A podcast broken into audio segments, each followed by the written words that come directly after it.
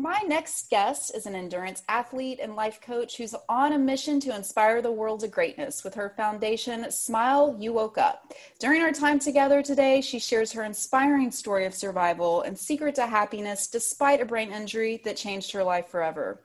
Trust me, this is a story you don't want to miss. Welcome to Beauty Aside. I'm your host, Gentry Quinn, former high school dropout turned beauty entrepreneur. And each week, I'm going to be serving you up some digestible beauty bites and inspiring stories that really flip the script on everything you think you know about the beauty and entertainment industry. Hi, guys. Thank you so much for letting me be here. Molly, I can't thank you enough for being here today to share your story. Before we jump into your incredible story, can you tell me what your life was like before this accident took place? What were your dreams, ambitions, and what role did being an athlete play in your life? Mm, that is such a good question. So, I'm going to start with the role that being an athlete played into my life and kind of work my way up from there. So, in college, um, I was on the wakeboard water ski team, I was on the softball team, and I really thought that, you know, my life would revolve around athletics, whether that may be a coach, you know, being a coach in school and helping others, or being an athlete myself, or both. And I did both. And then, um, you know, my direction, I wanted to do marketing and kinesiology. And my mother was an executive director of a college. So I'm like, oh, I can do it um, I at least will have like a supportive family, and my mother is supportive on all levels, always, not just with school. But um, I ended up taking too many credited hours and not really knowing what I wanted to do. So um, instead of picking one major, marketing, or two majors, kinesiology and marketing, I decided to double major and minor and be involved in everything under the sun, working five jobs bartending being one, and then waitressing early in the morning at Stomping Grounds, the coffee shop, and having to be there at 5 a.m. as the other. So my work life balance was so not on par nor aligned. And um, so before the accident, I was just, just this vivacious firecracker that wanted to do it all. And I thought that, you know, everything was attainable. And Molly King can do it. I'm here, watch me roar. And I can. That's totally true. But it also is with you know, understanding that there has to be a balance and putting yourself to a higher level of honorability. So before the accident, I didn't know that. I was unaware and I thought I could do it all. And then when I finally was put to a pause from the accident um, and being in a coma and paralyzed, and I really couldn't do anything. I had to ask for help to use the restroom. I couldn't even walk there and I couldn't talk. So um, a lot of things have changed, and I just really have become grounded with my morals and my values and instilled that were instilled with me way when I was younger, but also just like what has come from the past eight years that I can truly remember because memory is also something that kind of went gone um, with the brain injury from my previous years. So, bringing us up to speed, um, it's now opened the door for me to be exactly who I wanted to be and that's to help others find their purpose. And so now I run a nonprofit. I'm a certified life coach. Um, I'm a co author of a book, Just Love Me. I'm getting ready to launch another book called Pause in the next coming months. So it's led me to a whole new journey, but now I have a greater impact and purpose to help others. That is so beautiful. That is so beautiful. Um, as as painful as it may be, can you take us back to the day that you got your injury and just talk to us about what happened or what you what you remember take away from it? Absolutely. Well, I don't remember anything from the day of the accident. Um, I wasn't feeling well, and um, I knew that I have stomach issues, but um, that is the one thing I remembered from that week. However, the accident um, came at a really um, unexpected and timely time. However, two years after the accident, what I do remember and going back to that flashback in time was um, finding out what really um, may have happened in the accident. And with the accident in general, I know I'm bouncing around, so I'm going to start from the beginning. Um, with the accident, what I remember is 22 days waking up in the hospital and seeing my mother for the first time. And I'm zipped in into a tent like formation. They call it a Posey bed, where you're zipped in from the outside in. And my mother is sitting in the chair next to me by the bed, holding my hand and tears are just streaming out of her eyes. And I can't talk because I try saying hi or something. I knew that she was my mom, but I knew that I could not talk, physically unable to speak verbally. Um, so my mom is telling me, you know, Mal, you just had an accident. Um, we're at Craig Hospital. She gave me the same story over and over and over, more times a day than not. And she just let me know really sweetly and gently that this is what happened. You had an accident in your home. You cannot talk. You just woke up from a coma. The right side of your body is paralyzed. And I thought I was dreaming. I'm like, oh my gosh, why would my mom ever be telling me any of this? And so when she was sharing this story with me, I'm thinking, no, like, I, why would I have these dreams? Like, this is absurd. And you know how you can kind of like have the same scary dream or traumatic dream over and over and over for a couple of weeks and not really understand, and not every night, but not really understand why you're having it, but it's for a greater subconscious reason and purpose. Well, I thought, okay, so maybe this is one of those. Maybe I'm just having the same dream every night. It got a little scary until about two weeks after, and I tried to stand up after going to the restroom. And I had to have two nurses with me at all times but I rang my buzzer and one nurse came and she tried to get support. At this time, I was in pull ups. I'm a 21 year old baby all over again. And I just graduated from diapers to pull ups. So it's a big deal. I'm like, oh my gosh, I cannot have an accident. I need another nurse in here stat. And so press the buzzer. One nurse came. She's trying to get help. And I explain, you know, and by explain, I mean a mumble to the nurse, like, I want to get into um, underwear. I'm ready for, you know, underwear now. I just graduated from diapers. And then pull ups, want to move to underwear.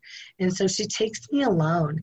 And that was like a really big deal. And when she wasn't looking, I tried standing up and I face planted on the bathroom floor. And it wasn't bad. And it was just like a slip out and fall. And I probably am over dramatic about it. But in my eyes, it was super dramatic at the time.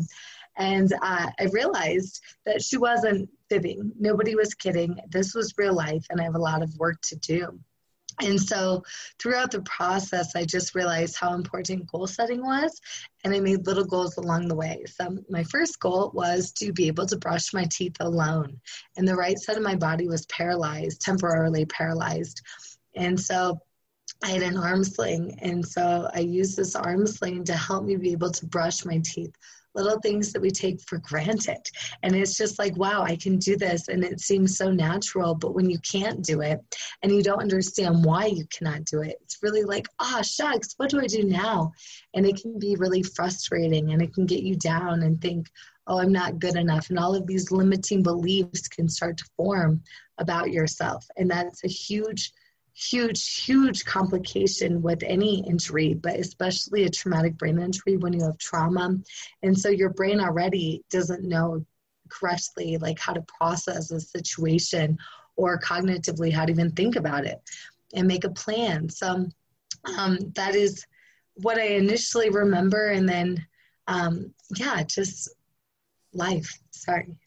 Wow. This is this is really something for even a listener to process because it you mentioned it being surreal i think and i i can't imagine what that felt like. It's one thing to process something that's happened and i'm sure a lot of people out there can relate uh, to processing something that's happened after an accident because there's sometimes there's that bit of, of, of shock time you know you're in shock uh, is this really happening? And then you process what is actually the reality of the situation but not being able to remember what has actually happened and having to have someone tell you every day takes it to the next level. How did you cope with that particular piece of this and it being, you know, because this is very specific, having a brain injury? How did you cope with the anxiety attached to that Not that it, i'm just imagining that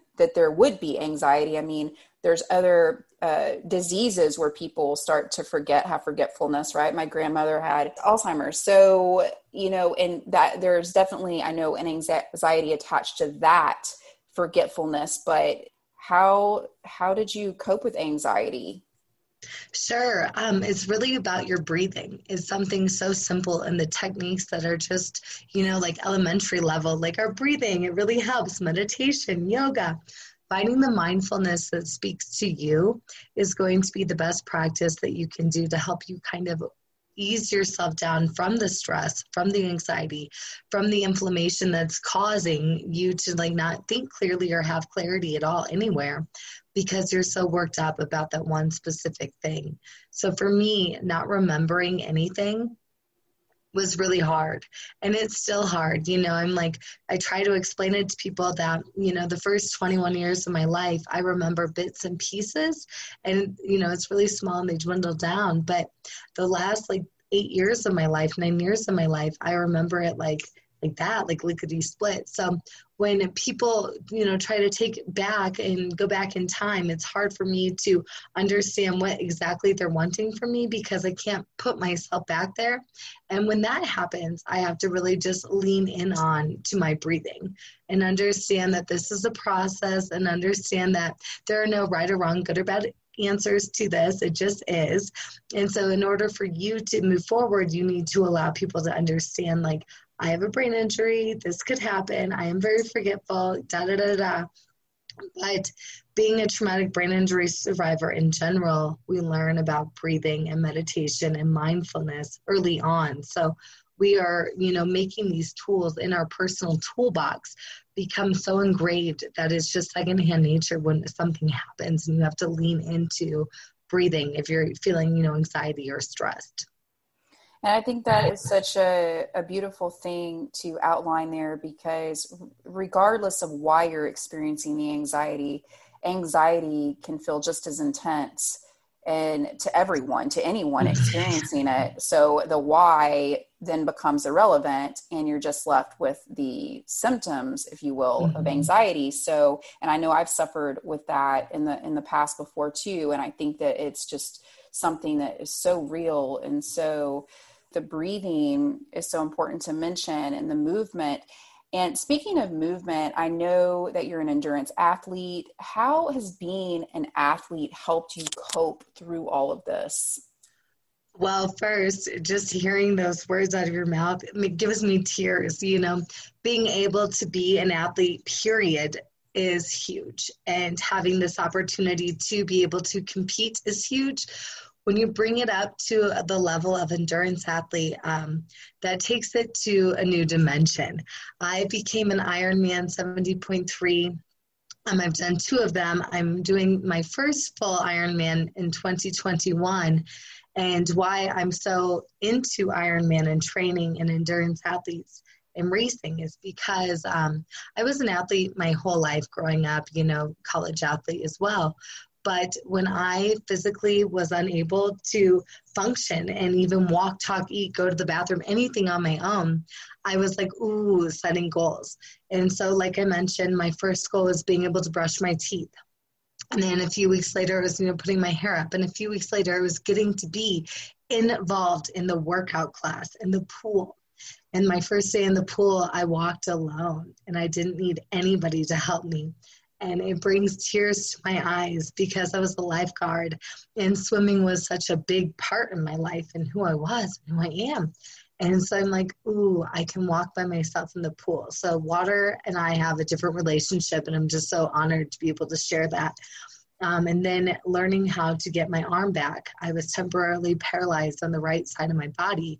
So I started off on a hand bike and I would push one or one hand at a time, you know, for five minutes or three minutes or one minute or whatever it was. And that's how I was able to get dexterity back in my hand and mobility back in my arm. And when that worked, you know, doctor, well, I don't, I don't know this for sure, but I'm thinking when that worked, doctors saw, you know, my passion about working out and they knew that I loved working out. And they knew I was an avid snowboarder and I'm a gymnastics coach and gymnast and I loved all of the above. And so when they um, realized that I could pedal with my hands, I then moved into a stationary bike and that was huge and um, when I was on the stationary bike, I just felt invincible. Like each pedal, I was releasing something. I could just let go of anything and clear my head and have and bring myself to like a meditative state. And that's what running did for me prior to the accident. Sorry. Um, what running did to me prior to the accident was it was my meditative way to just zone out and just let loose and let all of my thoughts go. So when I was on the stationary bike after the accident and I had the same kind of feeling, it was very, very powerful. And so um, that's kind of where it started.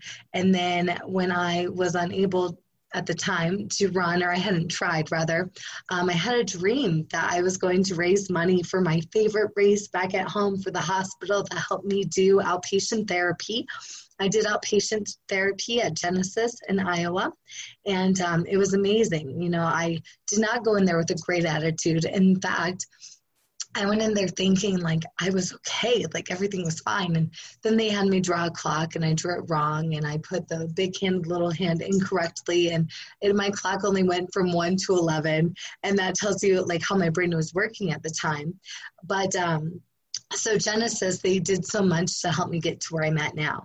And I wanted to get back to them. So before I could run, I'm like, I'm going to run this race. I'm going to raise money. It's going to be the great, the best.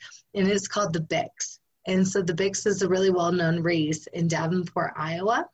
And my mom helped me to be able to plan this, to be able to have the opportunity to even do this, rather. And I met with um, a few of the news stations and the papers that are local in our community. And I was able to cross a big goal off the list. So, again, setting those goals, those are huge. And um, endurance along the way. Now I'm, you know, biking, learning how to write my name and have mobility in my whole body and I'm being able to run and give back, but I haven't even run before. And so that was a whole other story in its own. Um, and just having those opportunities. So going back to being an endurance athlete, um, in 2016, I decided to compete in my first triathlon since the accident. And again, I was in a coma and paralyzed. I broke the right side of my face, swimming in water. I'm drinking water when my face is underwater, no matter what even if I'm breathing out, does not matter, water is coming in. So um, that was a whole lesson in itself. My first triathlon, I showed up with those goggles that like go over your eyes. They're huge and they cover your nose. So you just look like not even a real person. And it's hilarious because I had my nose plug under the like the nose holder because water was seeping in. Needless to say, it was not even like four strokes out. I took off the glasses and I took off the nose plug, and I was like, I'm finishing this with or without goggles or nose plug, but I can do it. So I swam backstroke the whole way. It took me 52 minutes. 52 minutes for like a half mile. And I swim 1.2 miles in like an hour. So if that tells you anything to where I started to where I'm at now. And so I just kept going. And when I got out of the water, my two girlfriends were there and they're cheering me on and just letting me know that like I can do it. And they're yelling, Smile, you woke up, just love me, you can do this. And so I'm like, wow, I can. So I get on the bike and I'm going and I'm riding a 1969 metal frame with a kickstand bike. Her name is Prudence and she was amazing. She is amazing, but she's so big, so old so heavy, so heavy, so heavy. And I remember there's this last hill, and there's a railroad track right before you really go up to the incline, and it's probably like um, a quarter mile, like at a slant before you get to flat territory and you are in the finish area. And so I'm like, okay, Molly, you just have to make it over to the railroad tracks. Then you can take a break by standing up, taking a breath, getting water, and going up the hill. And so I'm like, I'm talking to myself every way. I'm just like making goals in my head. Like, we're going to get to this sign. We're going to take a drink. We're going to get to the light post. We can stand up. We're going to do this, do that, do this until I got done and on top of the hill with this climb. And then I get off the bike and now it's time for the run. And I'm thinking, wow, this is incredible. Like, as long as we can train our mind and mentally, like, train ourselves to walking ourselves through the process, we can accomplish anything that we want.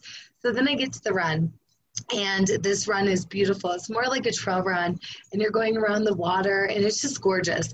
And I'm yelling at everybody because I'm so honored to even be able to compete in this triathlon. And it was a sprint tri, and it took me like two hours. But it's a sprint tri and i'm just thinking oh my gosh like people don't understand how lucky this is like how blessed we are and maybe you do but like when we really think about it and i really thought about it i'm like fuck you were paralyzed you were in a coma and now you just not only swam defying all odds and overcoming a big goal and a big obstacle for you you got on a bike and you um, your accident happened going downstairs, breaking your face, demolishing a table. Like you got on a bike, you could be scared that you're not going to have the balance. You could be scared and fearful of so many things. That was cool. You got off. Now you're doing this run. You're cheering for everybody. You're letting them know that they can. And it's like, oh, I have bracelets that are Smile You Woke Up bracelets.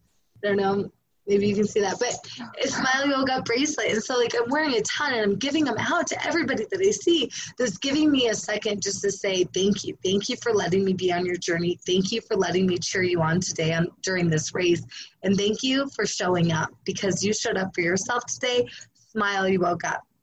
And so that's really where it started. And now I can say I'm an Ironman. And like I said, I'm doing a full Ironman. And Madison, I, I believe, is the chosen course. They have not opened up res- registration yet, but um, for next year. So I'm really pumped to be doing that. And it's just another way for me to raise awareness of traumatic brain injuries, letting people know, you know, consumption of water is huge, making sure that like our nutrition is super on par, like just making sure that we're aligned within our body. And if we are feeling stressed or anxiety or XYZ, what are we doing to help that? What are we doing? What are we choosing to do to calm ourselves down?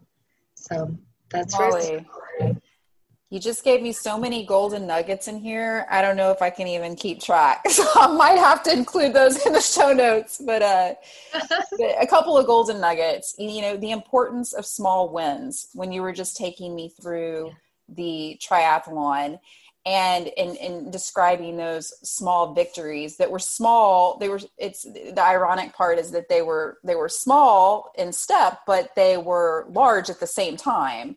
But i think that that's so important to celebrate those. I think that we forget to celebrate those and those really impact the way that we feel. And you know and then you talk about the power of the mind. What what a golden nugget there. I mean in the power of perspective the power perspective you know to our listeners out there i want you to go back and listen to the story next time you get upset because your food was delivered late to your door or whatever trivial little thing. I mean and, and, and it's relevant right? We're sitting here we're in our own little bubbles. These are our lives. Some of us you know have less to deal with um, than what you've had to deal with most certainly. But i think there is power in perspective. And if we can just wake up and remember how lucky we are that will influence everything and especially the way that we feel and we conduct ourselves as we go on through you know uh, sometimes just an average day. Just having that perspective is really is really powerful. So i want to thank you for that. And your perseverance and your passion for life is just so outstanding. It's so powerful. It's so motivating. I know why you're a life coach now. Trust me, if anybody needs one, I'm gonna be like, I've got the person for you. I mean, you you are um, giving me chills over here. So, one thing I want to ask you is uh, about your accident is how much do you think influences the, the decisions you make today for your future regarding your accident. So, in other words, do you see the world completely different now? How how is your perspective on life changed entirely because i know you described your life before and you you you've always seemed to be from what you describe this person it's really you know vivacious full of life full bodied, if you will, you know, someone that wants to do it all. And I don't really see that maybe that has changed, except for maybe you're more, you know, you tell me maybe you're more pointed and focused because of your mission now. Mm-hmm. But but really, how has your perspective changed? Ooh, that is such a good question because you nailed it on the head. I am vivacious, I'm bold, I'm in your face, I'm obnoxious at times, but love, love and kindness solves all. And what really came from this accident is just that. It's, you know, if we just live with the mentality and the mantra that love solves all and being kind, being kind and compassionate to one another because you don't know what somebody in a wheelchair who looks completely fine, but why can't I walk? You know, you don't know what somebody is going through, or somebody who has a crooked face and is broken, and understanding why does she look beat up? Like, why is she in that wheelchair? What happened? And so we just don't know. We don't know what anybody else is going through. So I think that the biggest shift for me, like, my personality hasn't changed that much other than i'm way more loving and compassionate towards others. Um, but that really wasn't a big flip. I would say the biggest change is my impact and how i feel that like i now have an opportunity and 1% to get their life back. So of course you know opportunity is right there but it's like what is my impact going to be? Like my message to others? Like how can i impact and help as many people as possible as long as it's legal ethical and moral. And so um, i would say the only i would say love. I became way more of a lover and i just want to give everything i have to anybody. And i want to give you an example. So i have a hat or i had a hat and after the accident, I went to um, a Halloween gathering for um, coworkers, and it was my buddy Brett Wetzel, um, who I went to college with. And so he moved to my hometown. And he's like, "Oh, Molly, I'm, we're having a work get together if you want to go." And it was my first time being asked to do anything since the accident. And I wore this really cute, like. Um, red and black checkered hat and i knew that i had two similar but they were not the same one and one woman made a comment like, I like your hat. And I was like, oh, here, you can just have it. And I didn't think in my mind, like, you know, by giving somebody something like this, they'll keep asking for more and more and more. And she did. And she was like, well, can I have your purse? And I felt really like, oh, I was like, taken back by that because I'm like, now you're just getting greedy. Of course, I'm not going to give you my purse. And that was a lesson for me, but it was like, oh, okay, good thing that happened early on because now you know the extent of like your generosity and how people can take advantage of of that. And that's for you to be aware of when it's happening and how to handle it and maneuver through it. But that's up to you. So it was a good lesson early on that you know i was giving this woman a hat and that was probably silly to do but i would not change it for anything because i do it again tomorrow or today. Um, but you know the kindness and just wanting to help so many people in whatever fashion that looks like that has been something that is now um, not as street smart, if you will, as before. It's now, you know, I'll take my chances because I'm pretty self-aware and I, I trust myself is mainly bottom line is I trust myself and I understand the situations I choose to get into, I'll probably be fine with being my most kind, loving, compassionate person out there. I love that. I, you know, you just you just exude it. Like i i, I can't even explain it entirely. Just uh, knowing you for a couple of years and talking to you a few times on the phone every time i talk to you there's just this energy about you and it's infectious and it's real and it's honest and i just so appreciate it. It's so refreshing. And i also think this is a good segue because you said online once that, and I'm going to quote you I understand the other side of the wall too, being stuck, constantly being bogged down by others who are spewing mm-hmm. inadequate information and nonsense your way, a place where you are defined by your looks, not what you can contribute to the team, i.e., careers, hobbies, etc. A place where you do not have a voice. You are told to keep quiet, mind your manners, and join society out of respect. Now, on this show, we love to talk about beauty and how it impacts us in the real world and in the ways that are less spoken of. And when I read this, I thought, you you have to tell me more. So please tell me more. Talk to me more about what you meant when you said a place where you're not defined by your looks. Where was that coming from? So that is coming. Thank you so much. First and foremost, thank you for asking that because that sentence that you just spoke um, really hits home every time I hear it, I read it, anything. And from a young age, as a woman, it's, you know, you need to put on makeup, you need to do your hair, you need to paint your nails, you need to brush your teeth, you need to change your shoes because they don't match, and you need to match, and you need to do all of these things to be appropriate. So from a young age, I've always not matched. I've worn polka dots and stripes. I've worn colors and mismatched socks and sunglasses and anything out of the norm that could be seen as, you know, not appropriate. And by who and whose standards are those? So um, when you grow up and now you're you know going into middle school and high school you think i have to look a certain way i have to be a size zero or four or two or whatever and i have to have my hair done and i need fake nails acrylics and you know all these things that we do to ourselves but we don't really realize what we're doing. So for example acrylics well that's going to ruin your nails and um, then you know you'll have a harder time to grow out your natural nails and be the real most authentic version of yourself getting our hair done. That's something that I wish I never got started doing. And I get it done once a year. And that's only because my brother's wife, well, fiance, their wedding is in a couple of months. Um, she's a hairstylist, so I get it done once a year when I go home by her. And other than that, it's like I want to be natural. I want to be my most natural, authentic version of myself because in the accident, I was broken, literally broken.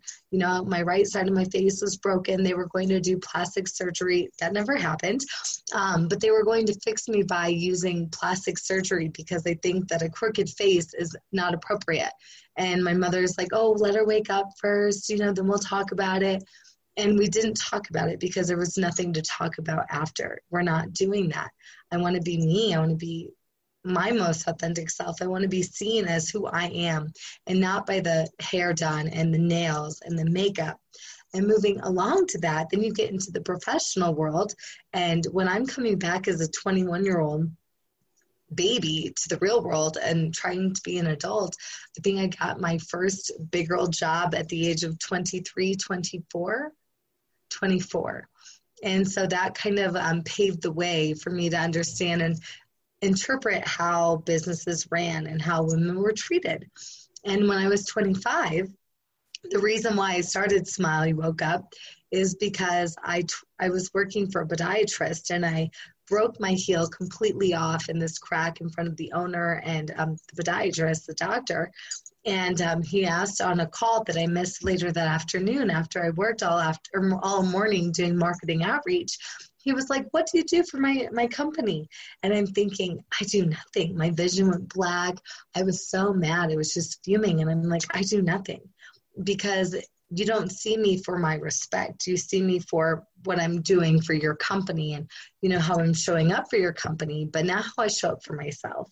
And you see me by what I can offer through, you know, the amount of clients and the customers that I'm bringing in and all these things. But when it comes to me and personally, whether I'm hurt or I'm bleeding or injured or I'm just sick, it's like you don't care. So that was like my first lesson. And then I decided that no, I'm done. I put in my two weeks and I decided I was taking a leap of faith and I was 25 and I knew that I was going to be off of my mother's health insurance in six months. And so if now, like if any time was the right time, it was right now. So then I founded Smile You Woke Up during those that, that a lot of times. And um, I learned then, I'm like, okay, so we have a, a, voice. Like women have a voice. We can do whatever we want. Nobody needs to give us permission, shake our hand, tell us that we look good doing it. Nobody needs to tell me anything. Like I can just do it. I can make this decision for myself. And then so after a few more years passed i really started understanding how that plays a role how your looks how your features how how your looks play a role in that women don't have a voice. When you're in a cor- corporate world, you are seen by your. I was personally um, seen by my looks, and I had to deal with those implications and everything else that followed that.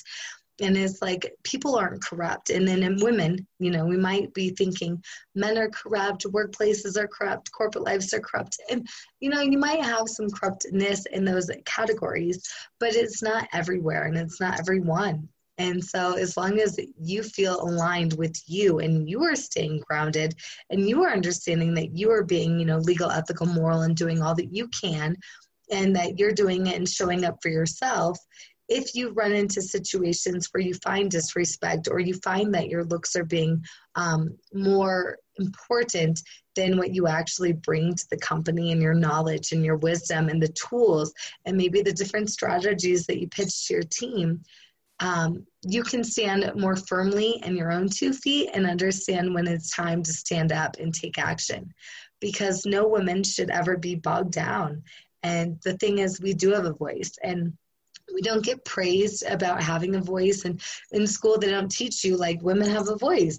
And when i was in school it was more like the men are i'm from the country so the men are going to be the breadwinners of the family and the women are going to you know cook and clean and have jobs but they're really in charge of the kids. So it's like this whole different mindset and mentality from back then until now and it's just like, but we get to make the decision. And nobody ever tells us that your limiting beliefs from when you were seven years old, they're still going to haunt you when you're 30 or 37 years old. So unless you address those now and understand that we do have the power to change our mind and we have the power to make the decisions and stand up for ourselves in the workplace or if we're battling with whatever it may be. Um, an eating disorder you know you think you need to be a certain size so you're gonna have you're going to lean into maybe if I want to be anorexic or bulimic with eating, or if you're, you know, really focused on losing this weight and doing a workout program, but not doing it the right way because your body needs food, your body needs hydration, your body needs love. And it kind of all goes back to the same thing of love solving all. You know, the more that we have love within and love for ourselves, self love we need to know who we are first and foremost before we can love these people out here and love anybody because we're important. And we need to know that we have a voice and we need to honor the little voice in our ear that's saying, that wasn't right, or that remark really rubbed me the wrong way because I felt that it was disrespectful and that I wasn't heard, um, or that I don't have a voice, or that whatever it may be. Um, I went through a situation a few months ago where I was horribly disrespected on so many levels and nobody thought that I wouldn't stand in my own two feet. I would just listen and take it and react how I always did. And okay, I'll get better, or I can do that, or make excuses make excuses. First and foremost we should never make excuses because they're for the birds and we can make the change to not do that. But i did not make that change and so instead i would make excuses and i would show up for that person and that girl. And that girl didn't have a voice and that girl lost her self-confidence and that girl was not who i wanted to be in society so, in order to change that girl, I had to change this girl and make decisions within that really, you know, would help me reach those goals. And that's living and speaking and acting in the mentality and way and mindset to reach the goals that you have. And so, when I went through that situation of disrespect, I'm like, wow, I have a voice. And I thought, how many more women out there like me understand that, you know, it might be um, so many different things, so many sides and signs of disrespect can go on in a workplace.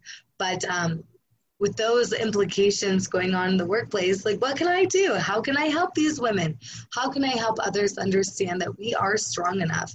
And if I'm a size four or I'm a size 12 or I'm a size 16. Doesn't matter. What is in here matters. What is this knowledge base brain up here this matters. Like looks do not matter but your heart that matters. Love and your kindness and compassion and integrity and your morals that matters. And that is what a workplace in any place should really be looking for. And we as women we should want to be noticed by those qualities about us not by our looks or by what we choose to wear or what we buy or how we smell or any of that because the person that you said hi to is going to forget it in the next 20 seconds when they walk away you know? So it's really holding ourselves to a level of just honorability. Wow i think that is so deeply profound.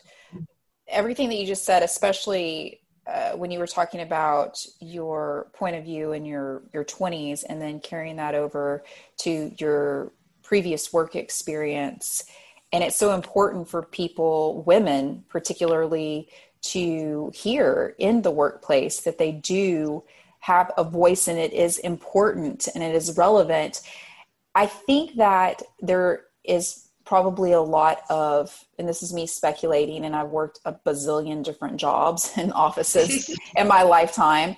Uh, so it's from my own experience too. I think there's a little, you know, trepidation or fear in in putting your voice out there because you know people people need their jobs and there's the fear of you know what consequence might be attached to that if they if they are to you know come out of their shell or be brave enough to speak up what would you recommend to someone in that position maybe a position similar to yours where they were disrespected uh, in the workplace or maybe something's not right and they feel it's their responsibility to speak up how, how, what would you recommend that they do? Like how do they how do they muster up that uh, bravery if you will to to have their voice be seen or heard without that fear that you know okay i'm i could lose my job and tomorrow and not be able to feed my kids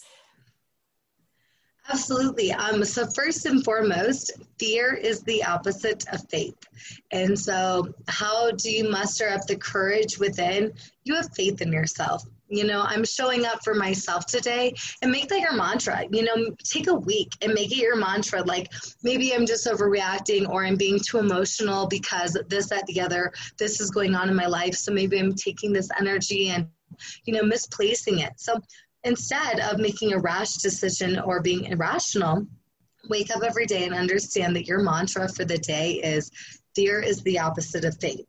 So when you wake up every morning and you understand that you're not going to be fearful, you're choosing to tell fear and your ego to bye, I have other priorities today, and you're going to lean on that faith and understand that I'm confident, I'm enough, I can do this. Try that for a week. Um, I think as women, it's really important to ask questions. And a respectable anybody anything any company any partnership any relationship if you ask questions and you are not getting an answer or you have a discriminating answer or you get fired like i did um, you are choosing to work in a place that doesn't serve you. And so i was referred to as a dog by my last company and I asked um, if they were inadvertently calling me a bitch. And I asked a few more questions when they spoke to me in a really degrading manner via email. And so it's all documented, it's all laid out. It was super kind, it was super nice, and it was super with love and compassion for myself and just wanting to gain the bigger picture and understanding what that looked like. And instead of getting any respect, um, they kicked me out of all computer systems and they sent me an email saying that they accept my resignation. And I'm like, I clocked in, I have documentation of that, pictures. But it really what it came down to was they did not want to answer or give me any answers to the email when I was just asking questions.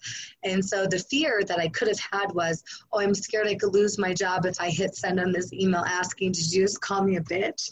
But like how I really feel inside is like, how dare I work for a place that like holds that respect level of myself? So that gave me some inner work and alignment that I had to do and work on but it was the fact that I wasn't going to be fearful. I was going to stand strong in my own two feet and have faith that no matter what comes out of this, I'm not doing anything that I would be ashamed of or embarrassed of. And in fact, I'm really proud of myself for taking the courage within to stand with my own two feet and ask, what is this? Why did you make this comment to me?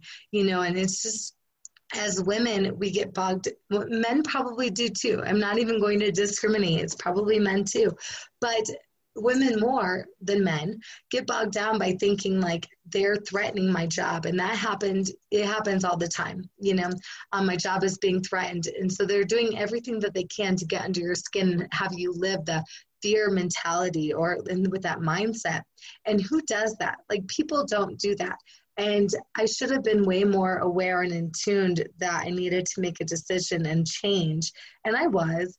I just didn't want to do it because of those limiting beliefs and excuses replaying in your head. But the problem is, friends, like we will never know our purpose and our power until we choose to say, bye fear. I'm going to lean on faith because I know that I can do anything I set my mind to. And getting to that place, it might be painful. It could be painful. or it could be the most rewarding experience or both and the thing is like we don't need to worry about the journey to get there you just need to make the decision to do it and that is just taking one foot and putting it in front of the other and seeing what you're capable of because we all are capable of accomplishing our goals in whatever fashion that may be, but we're all capable of doing that. Wow, that was thank you for sharing all of that. I, I there are so many golden nuggets in here also that I just want to point out for our listeners. And you know the, the that fear is the opposite of faith which you said a couple of times. I think that that's a really powerful mantra as you mentioned. And also about the limiting beliefs you know you and that you deserve a new narrative. When you were talking mm-hmm. it's so funny how we can all apply these things to our own experiences. I don't think that anyone is left out of this equation. It's like we all experience these things just in different ways. You were talking about that and your experience in the workplace. And then I started thinking about my divorce and going through that and how there were limiting beliefs. But, and then you were talking about how you just have to sometimes do it and, and kind of alluding to not uh, really knowing the the outcome which is sort of, sort of taking a leap of faith. And and so i was it made me think of that. And so i'm just like going oh my gosh so many people are going to relate to this on so many different levels. Mm-hmm. and you know and you do deserve a, a new narrative. What you were mentioning earlier about having having you know being attached to those thoughts from when you were seven years old but now you're 30 or 40 and you if you haven't ever addressed those it it would be it would be understandable that those would come up again right? I mean why why if you don't address something if you don't actually go through it it just kind of sits there and, and then it comes out and manifests in different ways as you get older. So those are so important uh, such important things that you just mentioned uh, that everyone i think can apply to their lives. So thank you for sharing that and one thing I wanted to ask you about because you mentioned being a life coach, and we're going to get more uh, in a second to Smile You Woke Up, your foundation. But what what actually was the trigger for making you want to be a life coach? Because that's a huge life endeavor. First off, I don't think that you know what you just asked, and I think it's the perfect time to share something when you you made the comment that you know when we're 30 and 40 and we don't understand why this keeps coming back up unless we address it. And until we change our thinking um, we will always be recycling our same experiences. And i think that that is so true for everybody. And it's like until we change and make that decision to change is going to keep coming up over and over and over again. And that kind of brings us to how i chose to be a life coach. Um, I had uh, an experience where something at work happened and um, it led into a bigger thing than imaginable. And I was coming home to a boyfriend and I was just being, I was miserable. I was absolutely miserable. And he would ask, What do you want? And I would tell him, You know, my goal is Smile You Woke Up, is to help as many people as possible. And he came from like an educational background and um, his family is either education or politics. And so that's kind of a weird combination, but it really helped me in a lot of ways understand um, that I do have a voice and I have power and I can make this change and I can make the decision for me. And when I was being harassed and stalked by an old director, and I saw him outside my new apartment. I had moved and he's waiting behind my car. I'm like, oh my gosh, the decision has to be me now. And so the same boyfriend, I called him and I'm like, um, whoever is here, um, will you please come to my house and get me? And so he came and picked me up. We left my car here and all my stuff, and I stayed at his house in Boulder for a few days. And while I was staying there, he's like, "Get out of this. You know, what do you want to do? I'll help you. Uh, like a minute with you. Like whatever you want and whatever you need, I'm here. And let just like let's lean on each other. Let's help you create whatever it is." And I'm like, well, I want to help people. And he asked if I ever thought about being a life coach. And I'm like, I thought about it, but, you know, getting started. And I was making all these excuses from my limiting beliefs and my ego and fear and all this. But all that really means is my limiting beliefs. Um, were just ambushing me left and right. And so it was not until in May when um, this boyfriend and I, we separated, and I'm like, I'm done losing. I'm done losing. I'm going to start standing and like firm in what I want and just really getting clear on what it is that I want. And when I got clear with myself on what it was that my goals were and what I wanted to accomplish, I'm like, wow, it's so clear. I need to be a life coach. Um, my last year, so many so many things have happened and it's like this doesn't even happen to real people but to molly kane absolutely and just watch out for a book about it or something i don't know but it's just like um, that's how I got started. And so now my mission is to help women with the, whether they're going through a transition, whether they're seeking personal development or you know they're dealing with trauma or confidence. It's like I have so much to contribute to all of those areas to help people maybe not make the same decisions that I did and maybe have a different you know outcome of whatever it is that it looks like to them. So I just want to help others reach their goals. And um, if it were not for all of this happening in my past, which I'm so grateful for, I'm grateful for every experience because that journey brought me to right here. And I would not take it away for a minute or a second. Like I love who I am, where I am, and I just, I'm just getting started. So I can't wait for the future.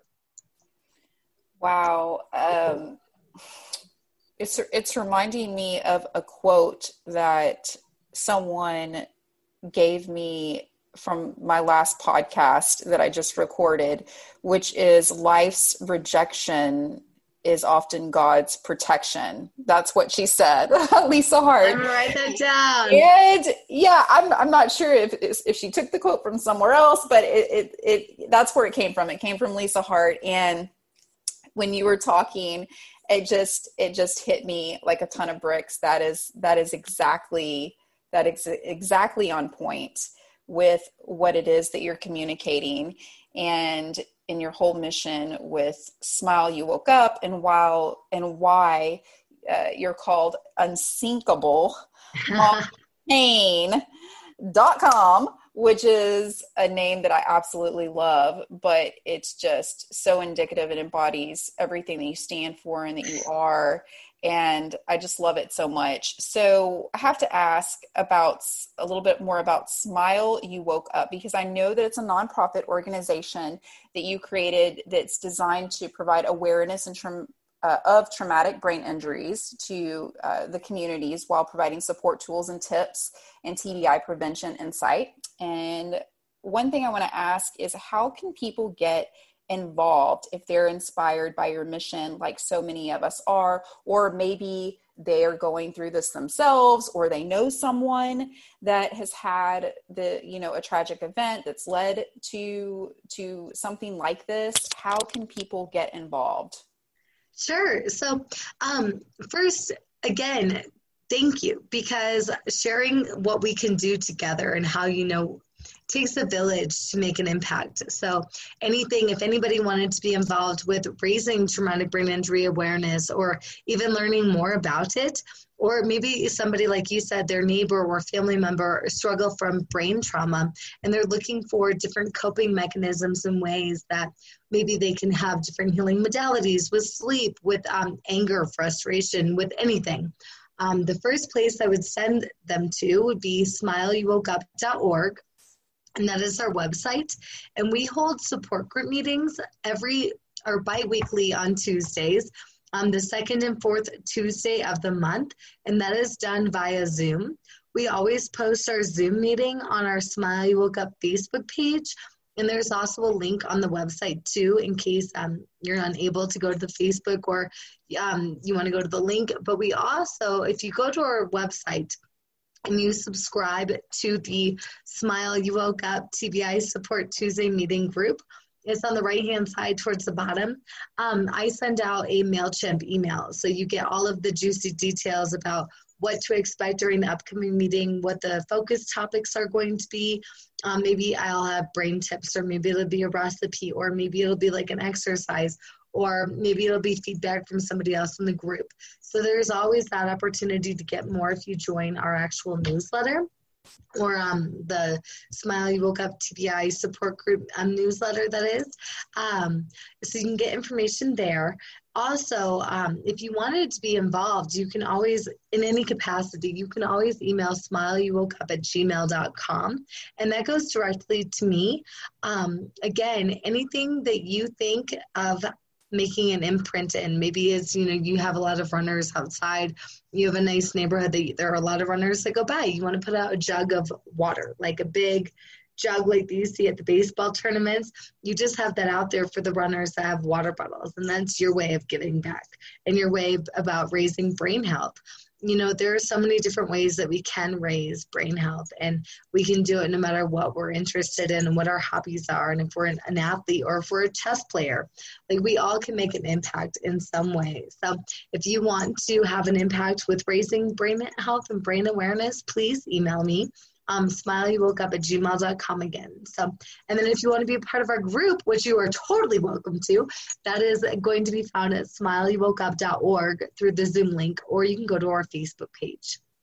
I love that. That that is so creative when you mention the water bottle because I think that so often people sort of turn away when they want to help, but they are just not sure how if they don't have a lot of money. So you're saying, hey, we have a ton of ways that you can contribute and you don't have to like pour all of your money out of your pockets. You can be thoughtful and contribute and you know do something mean, meaningful regardless of you know where you're coming from. So i love that and i love that you're offering these virtual ways to connect online especially during this covid time. So people you know um, they I was going to say don't don't have an don't have an excuse, right? It's virtual. they can. There's no excuse. Uh, we're we're all about no excuses today here with Molly Kane. so you know, last but not least, I have to ask because I think we can find so much love and meaning from people's favorite quotes. Uh, do you have a favorite quote and why? Yes, I do.